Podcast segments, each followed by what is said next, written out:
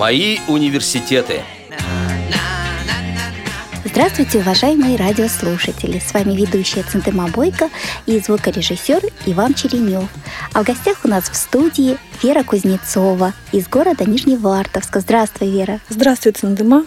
Вера, расскажи, пожалуйста, о своем детстве. Я всегда видела очень плохо, но кататься на велосипеде как бы могла, гулять во дворе одна, ну, в пределах разумного, конечно. В первом классе я поступила в образовательную школу в Вологодской области, в Сокольском районе, в деревне Слобода. У меня учитель была настроена против того, чтобы у нее был ученик с плохим зрением, и меня перевели на домашнее обучение. Домашнее обучение у меня продлилось, начальная школа, и в пятый класс меня отправили в город Елуторовск, школа-интернат номер двадцать шесть, где я провела восемь замечательных лет. Это как начинала учиться в Вологодской области, да? Да, я начинала учиться в Вологодской области, но потом мы переехали с бабушкой к моим родителям в город Нижневартовск, и я уже там была просто прикреплена к образовательной школе номер двадцать два, ну, ходила к ним писать контрольные, да, диктанты, а училась я непосредственно на дому, потому что бабушка у меня был педагог, филолог заслуженный. Поэтому ей разрешили меня обучать. То есть своеобразный экстернат получился, да. Какой-то, да? Да. Первую четверть мне было очень тяжело, то есть я скучала по родителям, вливалась в новый коллектив. Спустя там месяца три как бы я поняла, что я попала в свою среду, что здесь никто никого не задевает, не обзывает тебя, да, там, не унижают, не берут тебя, допустим, в те или иные игры, как это было среди детей с хорошим зрением, да. И я очень быстро сдружилась как со старшими классами, так с младшими, ну и, естественно, со своим классом. Поэтому процесс был быстрым, так скажем. Наверное, потому что у нас в семье трое детей, да, то есть я самая младшая, и я постоянно была в коллективе дома, ну, а попав в свою среду, естественно, очень быстро освоилась. А как старшие относились к тому, оберегали тебя от лишних каких-то домашних забот или, наоборот, ты активно принимала участие в жизни семейной? Нет, меня никто не оберегал, то есть я все делала то же самое, что делали мои брат и сестра по дому, то есть уборка. Мне доверяли гладить уже с пяти лет, то есть я могла спокойно погладить, там, допустим, простыни, да, ну, вот такое, что не требует там наведения стрелочек. Вот. Поэтому нет, в семье я принимала всегда активное участие. То есть мы выезжали на дачу, я там полола грядки. С Брайлем сразу подружилась или позже это произошло? С Брайлем я подружилась уже, если честно, после интерната. У нас в Нижневартовске есть преподаватель Давлятова Алина Борисовна. Она с этим Брайлем, вот, ну, не знаешь, значит, должна знать. Вот садила, учила. Я очень медленно читаю и очень медленно пишу. Ну, зрение в какой период совсем стало, вот, не позволяло, что передвигаться, самостоятельно читать? Зрение у меня, так скажем, упало после рождения ребенка. То есть я совсем перестала видеть где-то на месяца четыре. Потом вот постепенно оно начало возвращаться, но до того уровня, пока вот я не родила, оно у меня уже не восстановилось. А ребенку сколько лет сейчас? Моей дочери десять лет. Да, как дочь относится к тому, что мама не видит, как воспринимает? Знаете, она очень быстро поняла, что я не вижу. То есть она просилась на ручки, прям тянулась туда, куда ей нужно. То есть когда даже разговаривать еще толком не могла.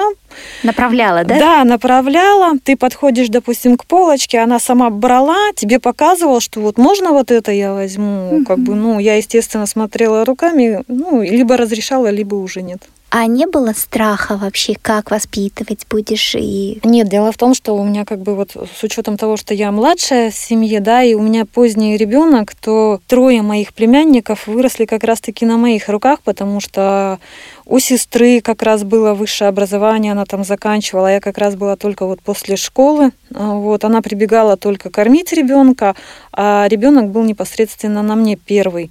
Второй уже был со мной рядом, но там мама уже в декретном сидела, а вот с первым ребенком, да, она училась, а я сидела. То есть они абсолютно не боялись доверить малыша э, слабовидящей сестренке, да? Да. И, вероятнее всего, когда родился э, свой ребенок, уже было достаточно все понятно и просто. Было страшно брать на руки, потому что такой маленький, твой родной, не дай бог, ты причинишь ей чисто случайно боль, там, не знаю, то есть вот, первые дни было очень страшно. Но дело в том, что у нас врачи пошли ко мне навстречу в роддоме и разрешили находиться моей матери. Это, кстати, очень хорошо. Да, и выписали нас достаточно быстро, и потом у меня муж взял тоже декретный. То есть мы сидели с ребенком вдвоем до года. Угу. То есть зрение практически уже не позволяло самостоятельно гулять с ребенком, да, когда родилась девочка? Да, да. Угу.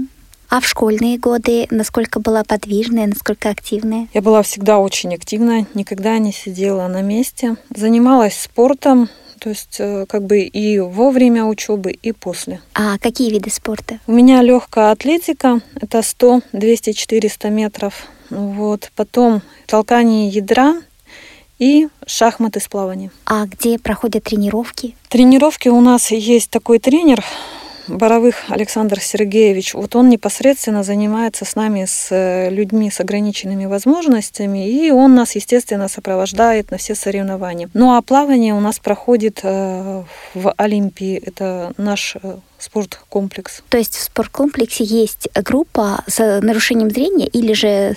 Смешанная группа, смешанная, абсолютно да? смешанная группа. Да, там есть и подо, и колясочники, и глухие, ну, все. Угу.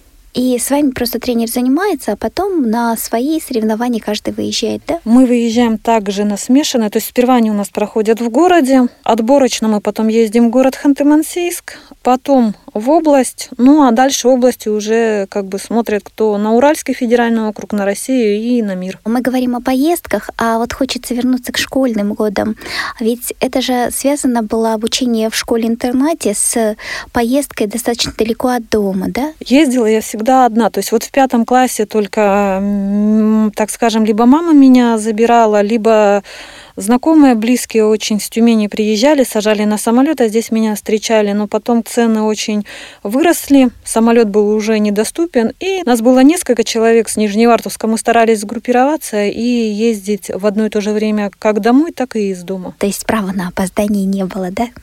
Почему права на опоздание не было? Я скажу честно, я опаздывала всегда на неделю в школу. А есть ли какие-то особые такие воспоминания о школе, об учителях, которые... были у вас? Да, она сперва была моим воспитателем, это Галина Алексеевна Коптяева. Потом она была у меня преподавателем химии и географии. Очень э, доброжелательный человек, очень терпеливый. Мы ей все очень благодарны. Навещаем ее всякий раз, когда бываем в Елуторовске. Э, Фаина Ивановна Полидорская, это мой первый, так скажем, классный руководитель в школе-интернате. Вот. Тоже ее вспоминаем с теплотой. И очень многих преподавателей, которые нас обучали, уже просто нет в живых. А это была школа только для слабовидящих или слепые дети там тоже были? Для слепых и слабовидящих детей. Плюс там еще был класс Б, это то есть как бы с... с отклонениями в умственном развитии. По-моему, этот город, где есть специально даже, да? Так... Да, да. Угу. Угу. Ну вот если у них отклонение зрения, но тем не менее они нормальные в социуме, их отправляли к нам. Они заканчивали девять лет, но проходили обучение за четыре класса. То есть то, что вот мы проходим, они проходили вот это за девять лет. А спорт в школе, он был развит у вас? У нас был очень развит спорт. На двадцать третье февраля мы, у нас всегда проходила зорница, где мы пели песни, маршировали, потом выполняли... задание нашего любимого учителя физкультуры. Мы даже бегали с противогазами, ходили на лыжах вокруг школы, то есть на, на время. Угу. Вот. Искали закопанные гранаты в снегу. Угу. И заканчивалось это все перетягиванием каната. А разделение слепых и слабовидящих какое-то было в школе? Нет? Нет. Нет. То есть все это вы делали вместе, да? Да. И да. Незрячие дети также принимали участие во всех ваших мероприятиях? Да. Угу. А вот такая какая-то поддержка была, чтобы слабовидящие помогали незрячим? И... Да, конечно. У нас вот непосредственно с города Нижневартовска была девочка Лена Амбарцумян. То есть вот ей помогали все. То есть у нас как таковых тотальников, абсолютно незрячих, было немного. Помогали все. То есть как бы никогда не бросали, всегда гуляли вместе, во всех играх участвовали. А решение бытовых вопросов, вот как в школе давалось вам? У нас был предмет социально-бытовая ориентация, то есть э, нас учили там от, от того, как заправлять кровать, заканчивая тем, как учили готовить. Пеленать как раз-таки, ну, там была такая кукла, очень похожая на младенца, то есть мы даже учились пеленать детей. Так что социально-бытовая ориентация у нас была очень хорошо развита. И плюс, по крайней мере, до десятого класса у нас был такой предмет, как общественно полезный труд. Мы чистили вокруг школы снег, если это зима, или убирали листья, если это осень или весна. То есть именно учили убирать все, да? Да. Мыть, да, убирать. Да, да. И плюс у нас каждую субботу, воскресенье был выходной, мы обязаны были за эти два дня привести в порядок свой класс, где мы непосредственно учились, также свою спальню, где мы жили. И по утрам мы должны были привести свою комнату в надлежащий вид. То есть мы вытирали пыль, раскладывали вещи по местам. И у нас была такая комиссия сантройка, которая приходила, проверяла и ставила оценки. По-моему, это даже вплоть до мытья окон, да? Окна мы, конечно, мыли, но под четким руководством воспитателей. Вы слушаете Радио ВОС. Напоминаю, что сегодня у нас в студии в гостях Вера Кузнецова из города Нижневартовск. А дальше как сложилась жизнь после школы? Дальше у меня сложилась жизнь. Я, в общем, стала заниматься очень плодотворно спортом, то есть ушла в спорт. Потом я поступила на юридический заочно-дистанционно. Это какой университет? Это Тюменский государственный университет. У нас был филиал его в городе Нижневартовске. И я училась, ходила на сессии непосредственно именно в городе Нижневартовске. То есть, если я правильно понимаю, занятия дистанционно преподаватели ведут, но вы в Нижневартовске все-таки приходите. Не каждый у себя дома, предположим, вот сидел, подключался к... Нет, в то время, так скажем, преподаватели нам ничего не преподавали. Они нам скидывали то, что нужно найти. Мы искали, потом приходили, сдавали, потом тестировались. Происходила работа на компьютере. А так как я не могла работать на компьютере, тогда еще не было установлено никаких программ в то время, со мной приходил, естественно, человек, который мне зачитывал все. То есть, получается, был индивидуальный помощник, да? Да. У меня еще на то время, как раз вот когда я второй курс заканчивала, появилась такая программа, как «Вирга». И именно на ней я обучалась. В принципе, это такой же чтец-экран, да? Да-да-да. Угу. И сколько курсов окончили? Я закончила три курса. Вот. Потом отделение стало платным.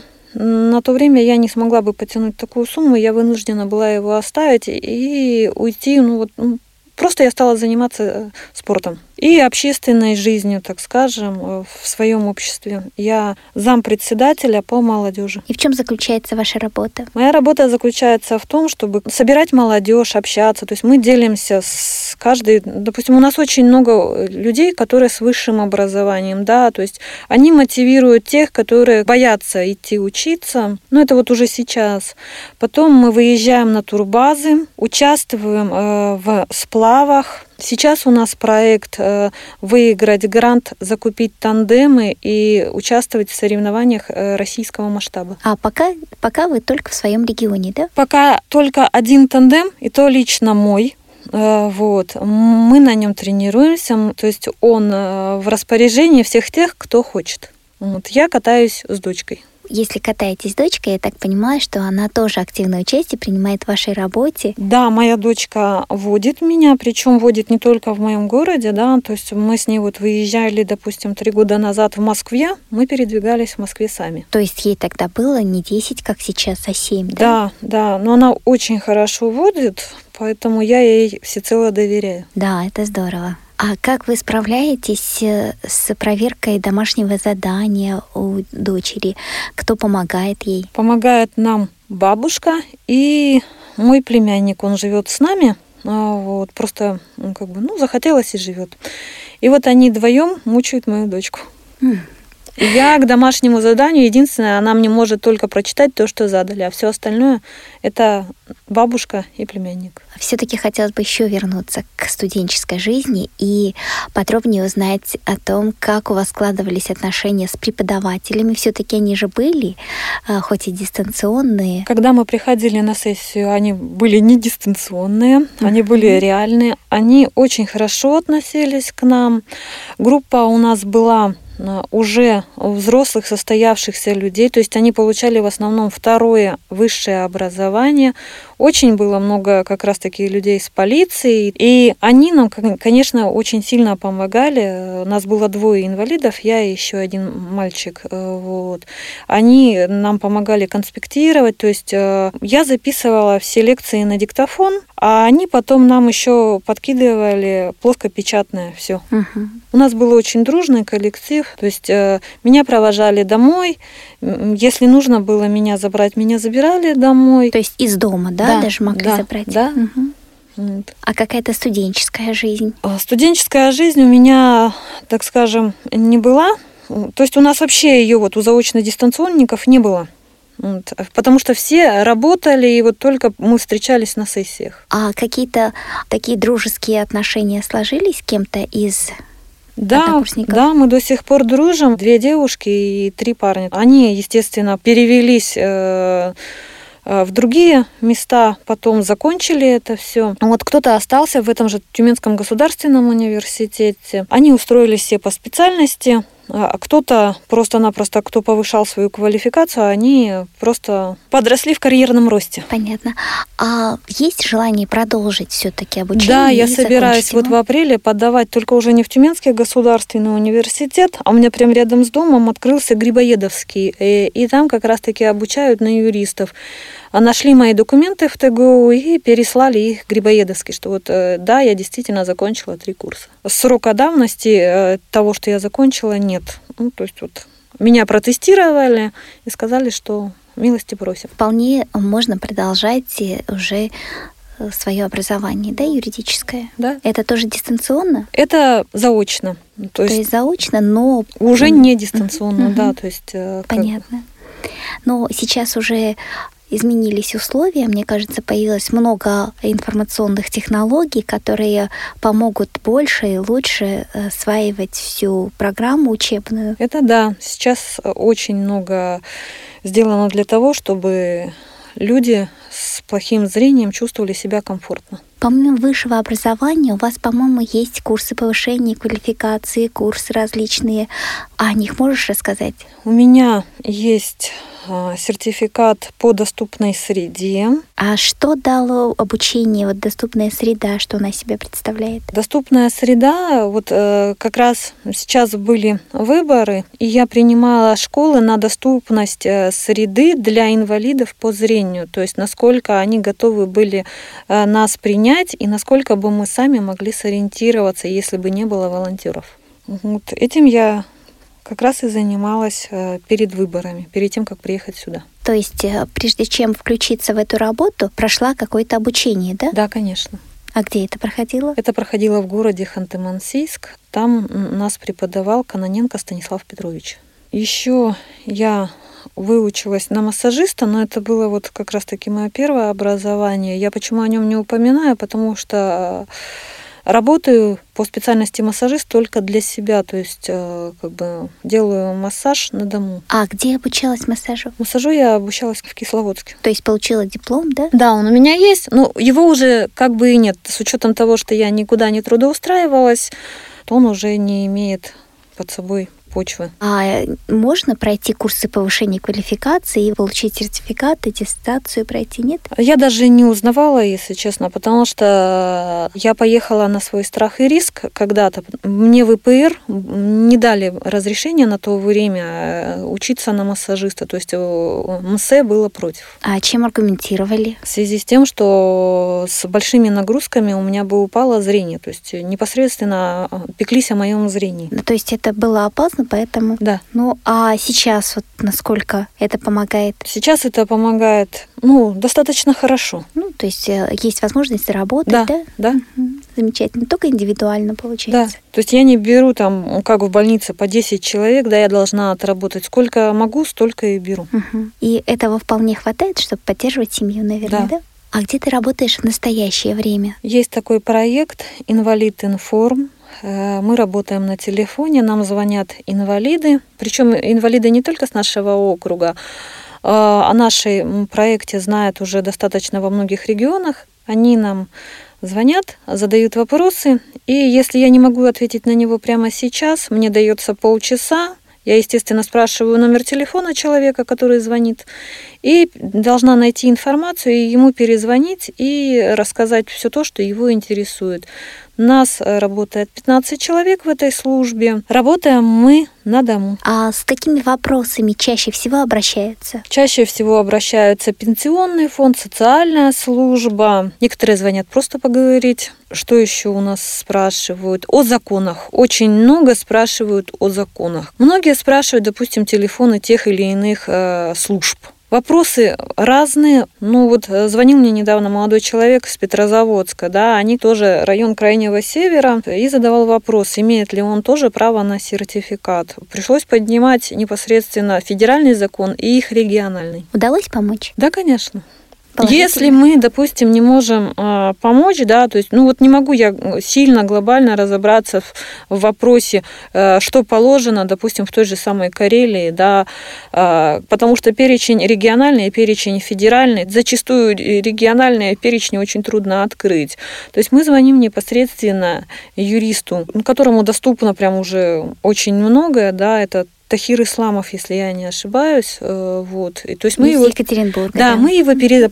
мы людей, которым не можем дать ответ, да, мы перенаправляем туда. То есть Тахир у вас работает или он добровольно вам помогает? Тахир добровольно помогает всем инвалидам, не только нам. Но Понятно. Мы к нему обращаемся, да, то есть и сами со своими вопросами, и с вопросами те, которые задают нам непосредственно звонящие. Я думаю, что можно выразить огромную благодарность ему за такую поддержку, да, от имени всех инвалидов по зрению. Да, спасибо ему большое за его помощь. Вы слушаете Радио ВОС. Напоминаю, что сегодня у нас в студии в гостях Вера Кузнецова из города Нижневартовск. Вера, все-таки мне очень интересно вот понять, насколько тяжело было пережить вот такое падение зрения. Очень было тяжело, было очень страшно. Съездили в больницу, как я только поняла, что ничего не вижу. Вот. Ну, мне сказали, что это бывает после родов, тем более. То есть все войдет в норму. Сказали ни в коем случае не кормить грудью долго. Вот. А грудью я как раз кормила очень долго. Угу. Но потом я уже чувствовать начала не только по зрению себя плохо, а вообще плохо. Меня мама сказала, все, хватит, уезжай в Уфу на операцию. То есть у меня должна была быть первая операция в Уфе у Молдашева. Сказали, вот уезжай, ребенок как раз от тебя отвыкнет, и ты наконец-то начнешь набираться сил. Угу. Потом вот как раз после посещения клиники я вдруг увидела все так ярко, четко, ну, после темени совершенной. А что сделали? Мне закачали аллоплант. Угу. Вот. То есть он оказался очень даже... Для меня, да, он эффективный. Я езжу, поддерживаю зрение. Хотя бы раз в полтора года я езжу туда, мне закачивают аллоплант, и ко мне вернулась четкость зрения. То есть у меня сейчас две сотых. Угу. Ну, это вполне для того, чтобы видеть хотя бы свет и... Да. Какие-то такие контрастные ориентиры. Да, да, да. Угу. Вот. А в быту не трудно было взять так резко адаптироваться? Сложно было? Нет, дело в том, что у меня, наверное, родители такие консерваторы, что они не особо меняют что-либо в своей квартире. Угу. Поэтому уже можно было знать, где что, зачем. Да, у нас папа там любит раскидывать все на пол, но когда со мной случилось такое, да, у... его ходили, контролировали, чтобы он где-то что-то не оставил. Угу. Вот. И я себя очень даже комфортно чувствовала в своей квартире в этом плане. А вот решение бытовых проблем, вот так же стирка, готовка, уборка? Стираю, готовлю, убираю все сама. Вот. Сейчас как бы со стиркой особо проблем нет, если это действительно, конечно, не та вещь, которую нужно стирать вручную. Загрузил машинку и вперед. То есть выучил определенно, как, какая программа, ну, что нужно нажать, куда рычажок повернуть. Готовлю сама. Сейчас подросла дочка, она мне очень активно помогает. Очень она у меня любит готовить, все хочет пойти на повара, а я ее отправляю на врача. Да. Но время есть еще подумать и понять, да, к чему у нее больше. Да-да-да.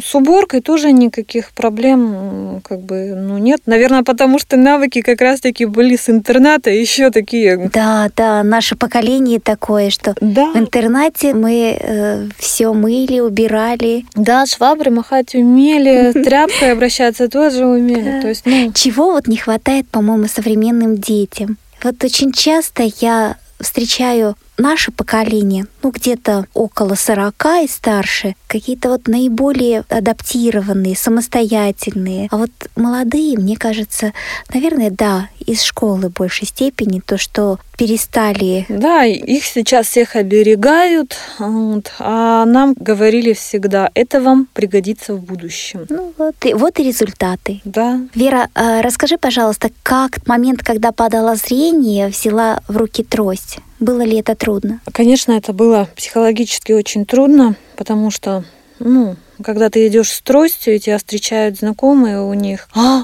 а ты совсем перестала видеть, ты вот взяла трость, а как вот ты сейчас, да вот как твоя семья, да вот ты такая становишься обуза». В общем, очень неприятно было. Я съездила в Бийский реабилитационный центр, провела там три месяца. Я считаю, что я очень хорошо владею тростью, хорошо умею передвигаться. Но, если честно, в своем родном городе я беру ее только в крайних случаях, а в любых других городах, да, я спокойно хожу с ней, потому что знаю, что если ко мне и подойдут, то подойдут только помочь. То есть получается, что не смогла преодолеть вот этот барьер, что скажут люди, да? Да, я не смогла это преодолеть, хотя у меня была собака-поводырь, да, вот она у меня умерла в том году, в апреле. Когда ты идешь с собакой и с тростью, никто к тебе не подходишь, ты чувствуешь себя комфортно, э, ходишь достаточно быстро, изучали мы с ней маршруты тоже очень быстро, а, вот. Хотя я ходила именно со шлейкой, да, но никто даже из знакомых ко мне не подходил, просто стояли и разговаривали, да, не спрашивали: «А, ты совсем ослепла, раз завела себе собаку-поводыря».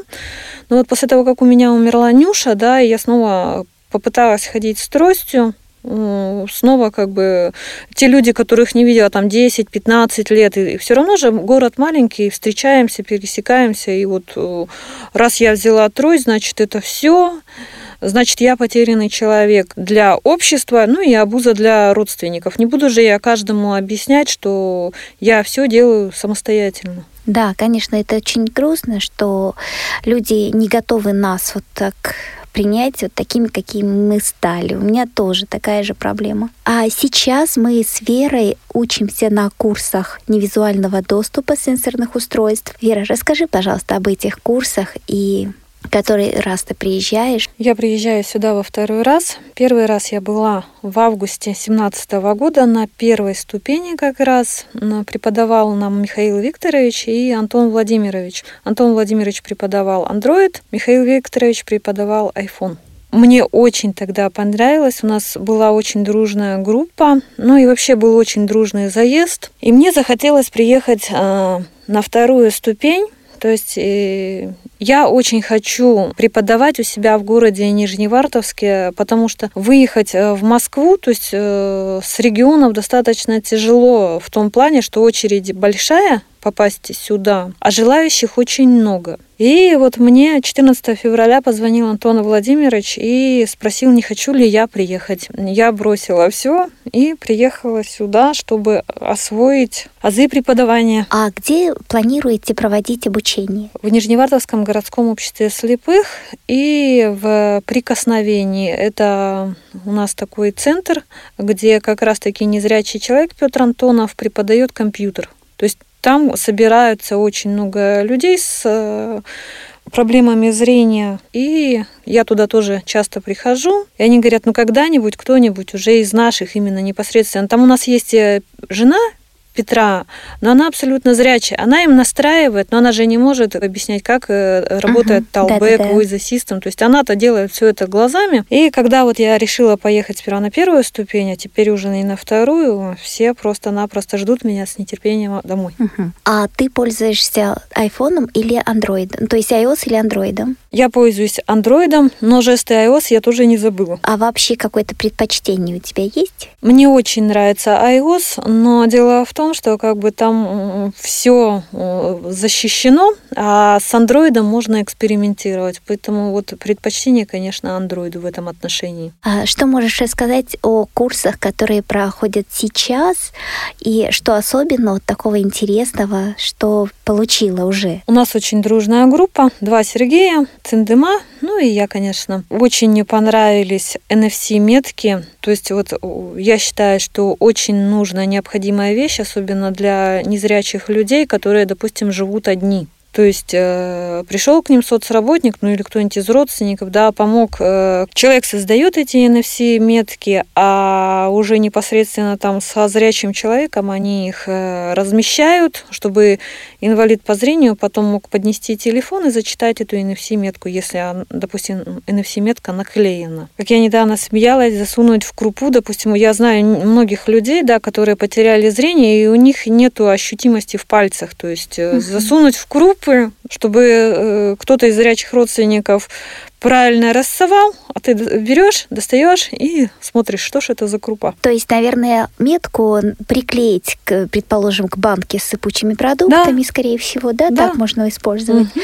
А что-то еще было интересного? Еще э, есть у нас такой голосовой помощник, как Дуся. Все, наверное, знают о ней. Вот мы учились создавать на ней скрипты. Мне пока не очень хорошо получается, но я стараюсь. То есть э, сегодня выяснилось, что один скрипт я поставила удачно, и он разбудился в полпятого утра. Это очень удачно, да. А тебе за это не досталось? Нет. Мне просто сказали, что, мол, типа она сказала: «Доброе утро, Верочка».